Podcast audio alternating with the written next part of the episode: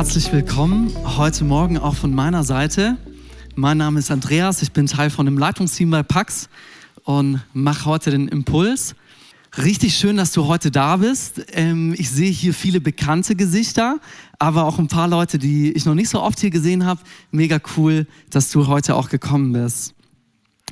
Wir sind gerade in der Themenreihe zu dem Thema Erweckung. Der Flo hat uns da letzte Woche oder letztes Mal vor zwei Wochen mit reingenommen. Erweckung, was ist es? Es gibt tatsächlich diesen feststehenden Begriff in der Kirchengeschichte, Erweckungsgeschichte, und der meint Episoden in der Geschichte der Kirche, aber auch in der Weltgeschichte, wo eine besondere Bewegung war, wo Menschen sich Gott zugewandt haben wo eine besondere Zeit war, wo das Wirken Gottes besonders spürbar oder sichtbar war. Und eigentlich zu, in fast jedem Jahrhundert findest du auf verschiedenen Orten dieser Erde solche einzelnen Bewegungen, Movements, wo, wo dieses Wirken Gottes in einer besonderen Weise sichtbar wurde.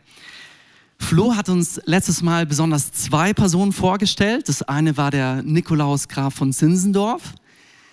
Und das andere war der John Wesley, der Gründer von den Methodisten. Und er hat uns mit reingenommen, wie die auf eine ganz besondere, lebendige Art und Weise ihr Christsein, ihren Glauben gelebt haben.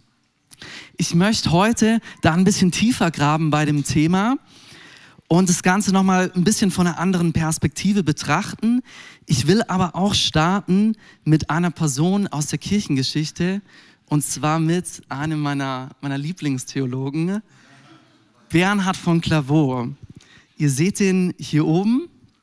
Der gute Bernhard, der hat im 12. Jahrhundert gelebt. Er ist geboren 1090, also schon eine ganze Weile her, in der Nähe von Dijon. Das ist da in Frankreich, wo dieser leckere Senf herkommt. Und er hat sich mit etwa 30 Jahren entschieden, in ein Kloster zu gehen. Nicht zu heiraten, keine Familie zu gründen, sondern in ein Kloster zu gehen und zwar in das Kloster Citeaux. Und da hat er dann einen ganzen Orden gegründet, den Orden der Zisterziensermönche. Am Ende von seinem Leben gab es mehr als 100 dieser Zisterzienserklöster. Er hat als Theologe gewirkt, Werke geschrieben. Er hat Päpste beraten in seiner Lebzeit. Er hat auch bei großen Konflikten zwischen Regionen als Vermittler ist er aufgetreten. Er hat unglaublich viel gepredigt. Dort, wo er aufgetreten ist, kamen Tausende von Menschen, um ihn zu hören. Besonders ist, dass er viel nachgedacht hat über ein Buch in der Bibel, das eher unbekannt ist, das Hohe Lied der Liebe. Das ist da irgendwo so zwischen Psalmen und Sprüche. Nur ein paar Kapitel, wo beschrieben wird die Liebesbeziehung zwischen Mann und Frau. Und er drüber nachdenkt, wieder, wie man es auch übertragen kann auf die Beziehung zwischen Gott und den Menschen. Und bis heute gibt es Menschen, die lesen diese, diese Texte von Bernhard von Clairvaux. Erst vor kurzem hat ein Freund von mir sein Promotionsprojekt, also seine Doktorarbeit geschrieben zu Texten von ihm. Und was aber die wenigsten wissen über Bernhard von Clairvaux ist, dass dort, wo er gepredigt hat, er auch Wunder gewirkt hat also er für Menschen gebetet hat und die haben auf eine ganz erstaunliche Weise Heilung erlebt. Ich habe euch da so einen Textausschnitt mitgebracht, den ich euch einfach ganz kurz vorlesen möchte. Da, da wird über ihn ausgesagt, Bernhard worked many miracles on well-known persons, often before great multitudes and especially while he was preaching a crusade. These miracles were never challenged by his enemies or their followers. His band of secretaries or chroniclers recorded great numbers of miracles at different places. At Doningen near Rheinfeld, in one day, Bernhard cured nine bl blind, ten deaf mutes, and 18 of the lame or paralytic. On the following Wednesday at Schaffhausen, he performed an even greater number of miracles. And at Constance alone, 53 miracles were recorded in the journal, and that was not the total number that took place there.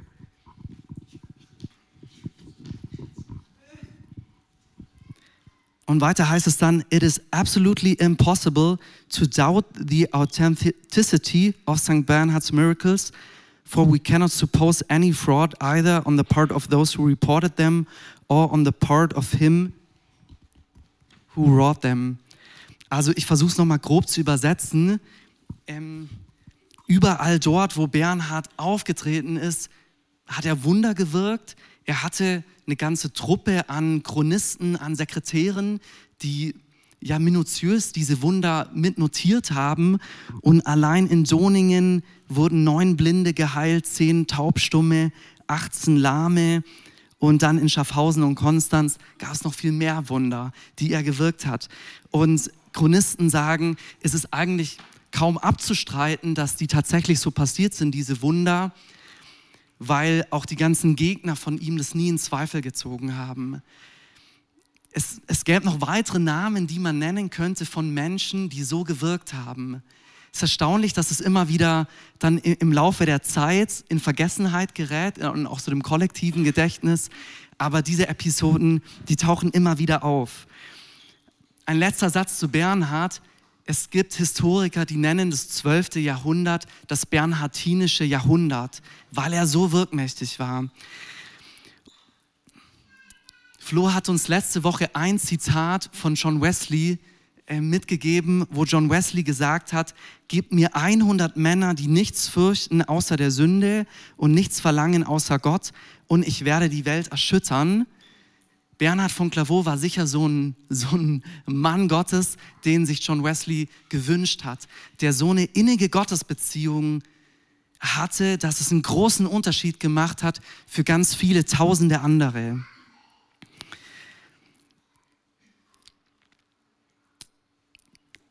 Bernhard, der war irgendwie wach.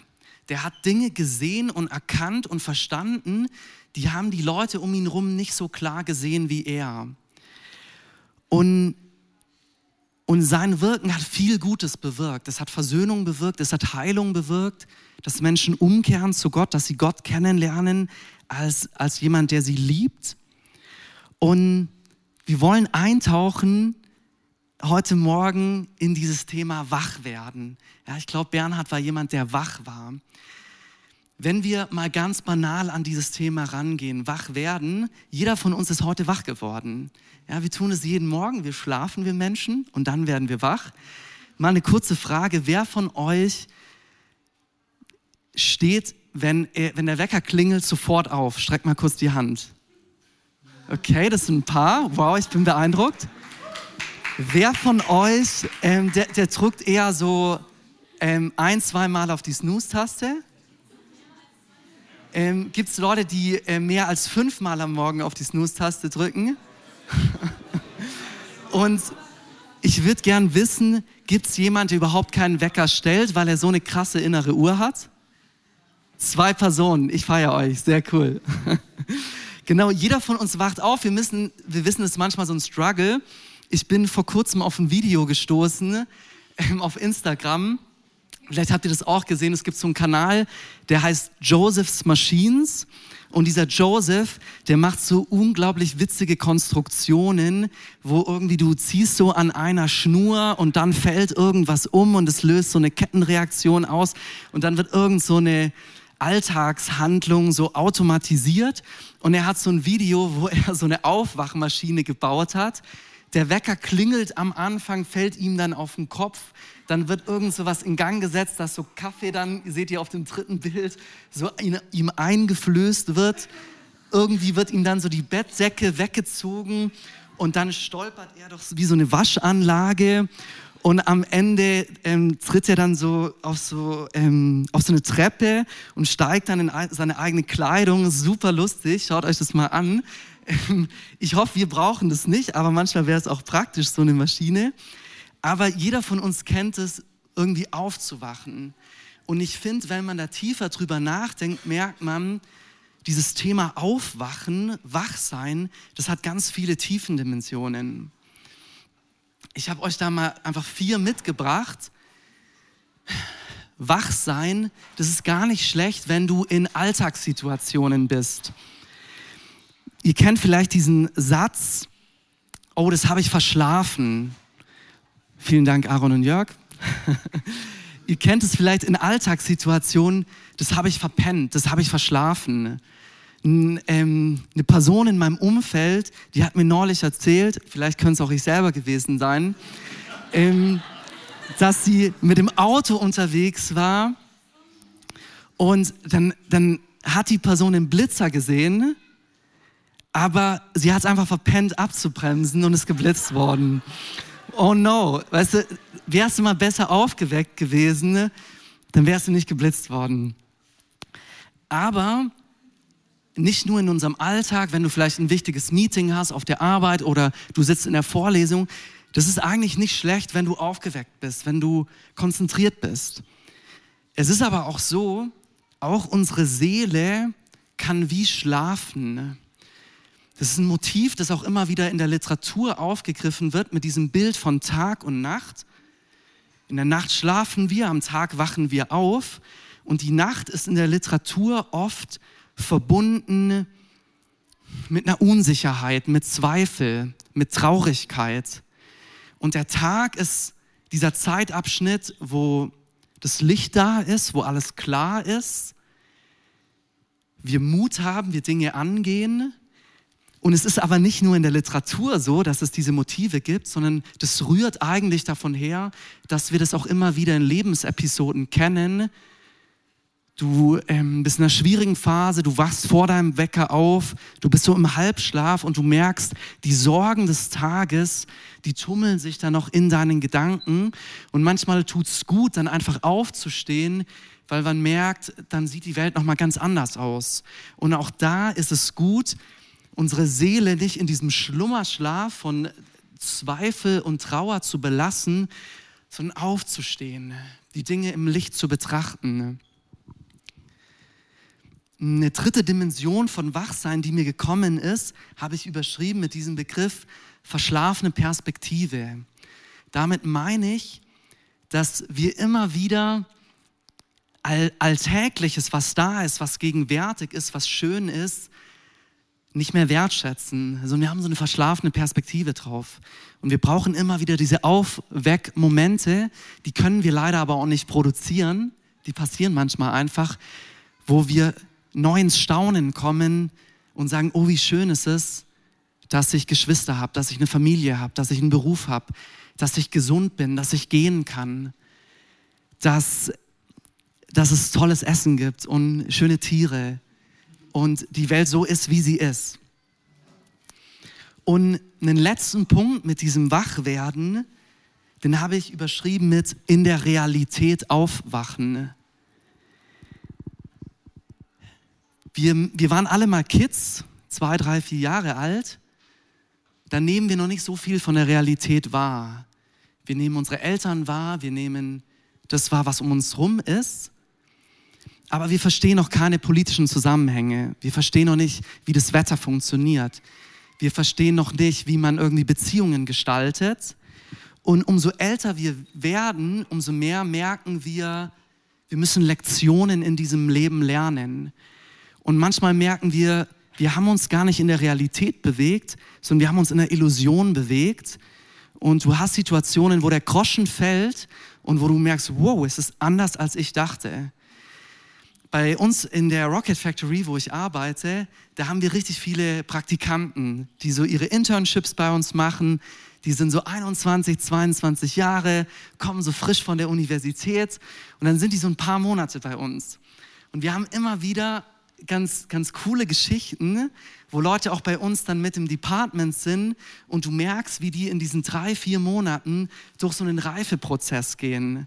Und wo die meinen, ja, ich komme von der Universität und ich weiß eigentlich alles und ich baue jetzt diese Rakete, die fliegt. Und wo die dann merken, okay, so viel weiß ich vielleicht gar nicht. Oder einfach wichtige Lektionen in ihrem Leben lernen. Ja, junge Menschen, die merken, ich brauche genug Schlaf. Wenn ich zu oft nur vier, fünf Stunden schlaf oder zu viel Medien konsumiere, oh, das tut mir nicht gut. Oder es gibt so einen alten Spruch, ohne Fleiß kein Preis. klingt, klingt irgendwie so altbacken, aber auch da ist eine tiefe Wahrheit dahinter. Wenn du was erreichen möchtest oder wenn was schön werden soll, dann musst du Fleiß reinstecken. Und im Laufe unseres Lebens haben wir diese Momente, wo wir in der Realität aufwachen und merken, oh ja, stimmt, so ist es. Und das können wir aber nicht nur machen in, ja, in unserem natürlichen Reifeprozess, sondern auch in unserem Leben als Christ. Dass geistliche Wahrheiten wir erkennen und das wie so ein, wie so ein Wachwerden in uns ist, so ein, Erwach so ein Erweckungsmoment. Das könnte zum Beispiel sein, du realisierst, du brauchst Vergebung. Oder Gottes Liebe ist so viel größer, als du es erahnen kannst. Wir meinen manchmal, wir haben was begriffen von der Liebe Gottes, aber sie ist größer. Gottes Liebe ist so groß wie ein Ozean. Und unser Leben ist nur ein Tropfen darin, in diesem Ozean. Eine, geistliche Wahrheit könnte auch sein, zu realisieren, Gott ist heilig. Er ist absolut rein, vollkommen. Er ist wie, wie eine Sonne und wir sind ein Raumschiff und wir strugglen manchmal uns ihm zu nähern, weil wir realisieren, wir verglühen vor dieser Heiligkeit. Oder eine, eine Lektion könnte sein, zu realisieren, du bist nicht der Mittelpunkt dieser Welt. Gott ist der Mittelpunkt dieser Welt. Und, und damit möchte ich deutlich machen, in ganz unterschiedlicher Hinsicht ist es notwendig und ist nicht was Einmaliges, sondern jeden Morgen neu immer wieder wach zu werden, erweckt zu werden. Es gibt einen Bibelvers, den möchte ich euch kurz ähm, vorlesen, wo eigentlich dieser Begriff Erweckung seinen Ursprung hat, und zwar aus Epheser 5. Da heißt es, ihr wart früher Finsternis, nun aber seid ihr Licht in dem Herrn. Wandelt als Kinder des Lichts. Die Frucht des Lichts ist lauter Güte und Gerechtigkeit und Wahrheit. Prüft, was dem Herrn wohlgefällig ist. Alles aber wird offenbar, wenn es vom Licht aufgedeckt wird. Wach auf, der du schläfst, und steh auf von den Toten, so wird dich Christus erleuchten. So seht nun sorgfältig darauf, wie ihr euer Leben führt, nicht als Unweise, sondern als Weise und kauft die Zeit aus, denn die Tage sind böse. Also Erweckung hat was damit zu tun, wach zu werden, geistliche Realitäten zu erkennen, zu merken, ich bin als Christ ein Kind des Lichts, dann sollte ich so leben. Zu merken, wer Gott ist, dass er mich liebt und dass er für mich ist. Wenn wir über Erweckungsgeschichte nachdenken, wird dir schnell auffallen, da stehen im Vordergrund oft einzelne Personen. Ein paar haben wir schon kennengelernt. Und auffällig ist, dass diese einzelnen Personen so eine Wirkmacht haben oder so eine, ja, Wirkmacht ist ein schlechter Begriff, so eine, so eine Schaffenskraft, an den Tag legen, die einen Unterschied macht für, für, für ganz viele andere, für eine Region, für einen Landstrich, für viele einzelne Familien, für viele einzelne, einzelne Personen. Und das finde ich was Inspirierendes, wenn ich diese Menschen oder diese Biografien von diesen Menschen studiere. Einen schönen Begriff finde ich dafür, sie schlagen eine Schneise für viele. Sie machen einen Weg frei für viele. Sie bahnen Raum wohin zu gelangen, wo andere noch nicht hingelangt sind. Und wenn du über dein eigenes Leben nachdenkst, wirst du vielleicht auf Personen stoßen, die, die für dich eine wichtige Rolle gespielt haben, die einen Moment geschaffen haben, die den Kurs von deinem eigenen Leben verändert haben. Vielleicht war das ein Freund in der Kindheit oder einen, Jugendreferent oder eine ähm, Jugendreferentin in deiner Gemeinde, vielleicht aber auch jemand ganz anderes, jemand in deiner Verwandtschaft. Und ich will uns heute auch zusprechen, auch wir können Menschen sein, die eine Schneise für viele schlagen, die einen Unterschied machen im Leben von anderen. Und ich finde das was ganz Würdevolles und Schönes. Wenn ich so in mein Inneres reingucke, dann merke ich, es gibt oft so zwei, zwei Strömungen in mir. Es gibt zum einen so eine Strömung, die sich denkt, boah, dieses, diese Welt ist so chaotisch und es gibt so viele Krisen. Ich würde einfach mich gern irgendwo in, in Ruhe setzen, wo mich alle in Ruhe lassen und ich einfach so, so mein Leben für mich gestalten kann. Und so ein Bild gesprochen, irgendwie an die Nordsee fahren, in so ein kleines Tiny House und die ganze Welt kann mich mal ähm, in Ruhe lassen. und und dann gibt es aber auch Momente, da schaust du irgendeinen Kinofilm oder liest ein Buch oder hörst eine inspirierende Predigt von Paul Schlotz oder Sarah Haufe und denkst dir, boah, ich möchte die Welt verändern. Und in, in dir keimt was auch von Heldenmut, von Heldentum, zu sagen, ich kann einen Unterschied machen in, in, die, in dem Lauf dieser Welt. Und ich denke, wir alle können diese zwei Strömungen in uns oder diese zwei Herzenshaltungen nachvollziehen. Du findest es auch in irgendwelchen literarischen Gattungen. Es gibt so diese Strömung von Romantik. Das ist eher so alles heile Welt. Und dann gibt es auch eine Strömung von Sturm und Drang und Revolution. Und wir bauen diese Welt um. Und ich denke, beides hat seine Berechtigung. Wenn wir aber über Weckung nachdenken, dann denken wir eher nach über Sturm und Drang und lass uns die Welt verändern. Aber auch das ist nicht alles im Leben. Flo hat letzte Woche einen guten Satz gesagt. Er hat gesagt, wenn der Himmel auf die Erde kommt, dann geschieht Erweckung. Das ist, was wir im Vater unser beten, dein Reich komme. Ich würde dem noch was ergänzen. Nicht nur, wenn der Himmel auf die Erde kommt, dann geschieht Erweckung. Ich würde ergänzen, wenn Gott Menschen begegnet, dann geschieht Erweckung.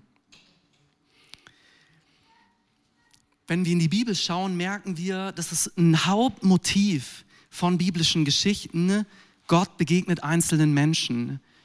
Gott begegnet Mose an diesem Dornbusch. Mose zieht seine Schuhe aus, weil das so eine wilde Situation für ihn ist. Der Prophet Ezechiel wird berufen von Gott und er hat so eine Vision, wo er so die Herrlichkeit Gottes sieht, die Schönheit Gottes und er fällt auf den Boden und ist total eingenommen von dieser Begegnung Gottes. Gott zu begegnen kann auf ganz unterschiedliche Weisen erfolgen. Und ich würde sagen, 95 Prozent oder 99 Prozent oder vielleicht sogar 99,9 Prozent der Gottesbegegnungen, die wir haben, sind eher unspektakulär, spielen sich eher ab in, in, in, in routinierten Settings, wie in einem Gottesdienst, wie in einer Andacht, wo ein fester Ablauf da ist. Man nennt es auch Liturgie, so ein fester Gottesdienstablauf, so eine feste Andachtablauf.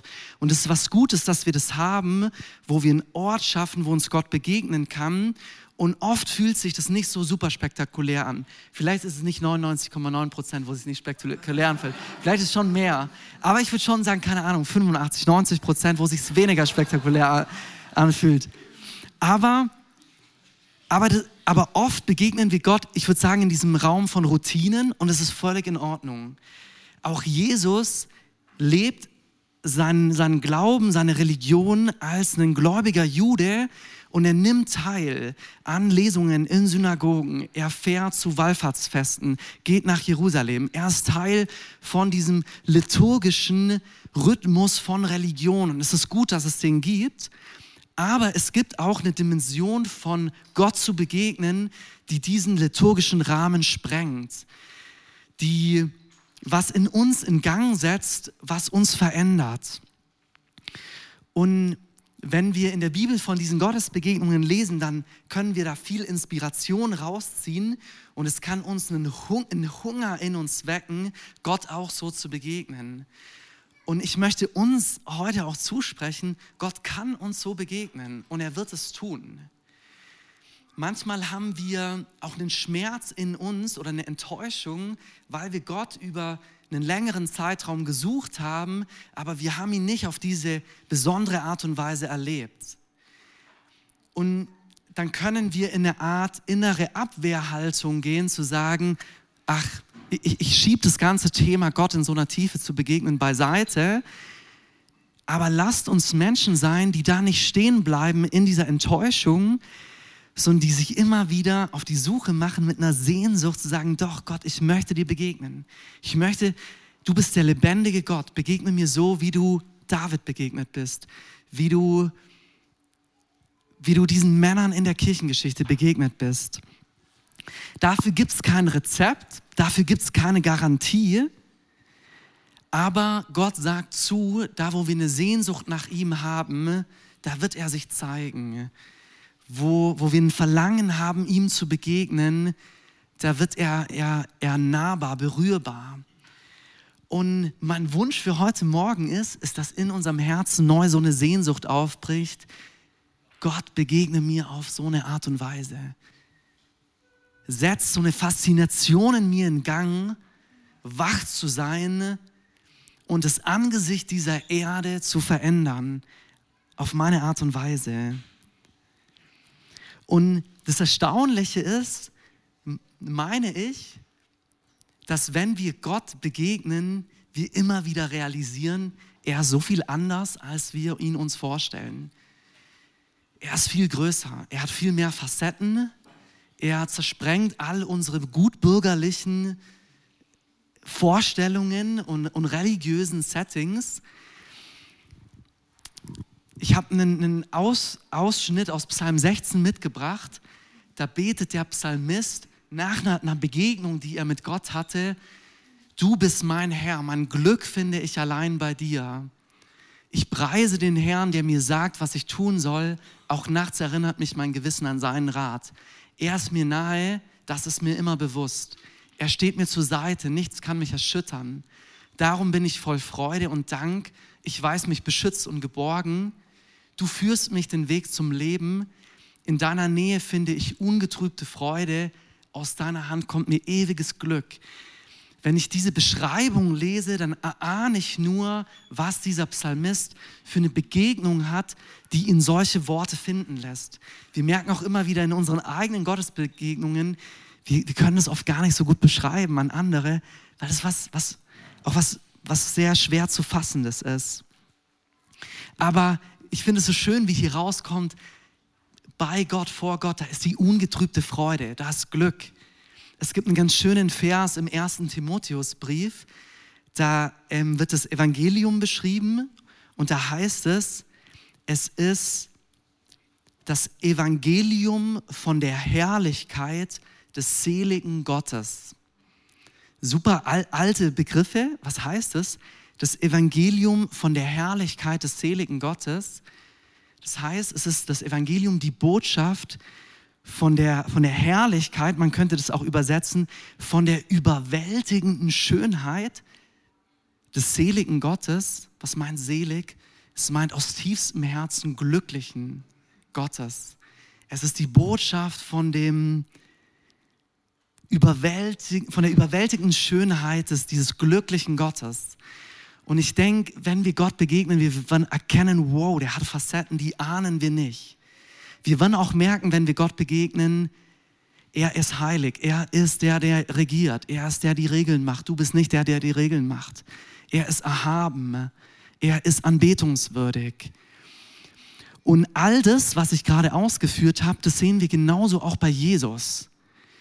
Wir, wir merken, wie Jesus jemand ist, der so eine überströmende Liebe hat, der nicht sich mit Kanzler Olaf Scholz und Wirtschaftsminister Robert Habeck zusammensetzt, um zu überlegen, wie lösen wir die Probleme dieser Welt, sondern er trifft sich an einem Brunnen mit, mit einer Frau, die irgendwie richtig, richtig oft gescheitert ist an ihren Beziehungen in ihrem Leben. Er trifft sich mit der alleinerziehenden Mutter. Er trifft sich mit dem Mann, der eine tiefe Depression hat und nicht weiß, wie es weitergeht. Da spüren wir diese Liebe und Barmherzigkeit von Jesus und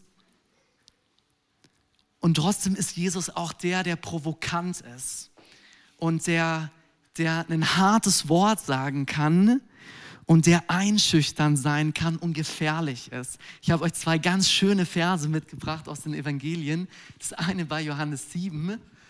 Da heißt es, einige von ihnen wollten ihn festnehmen, Gegner von Jesus, doch keiner legte Hand an ihn.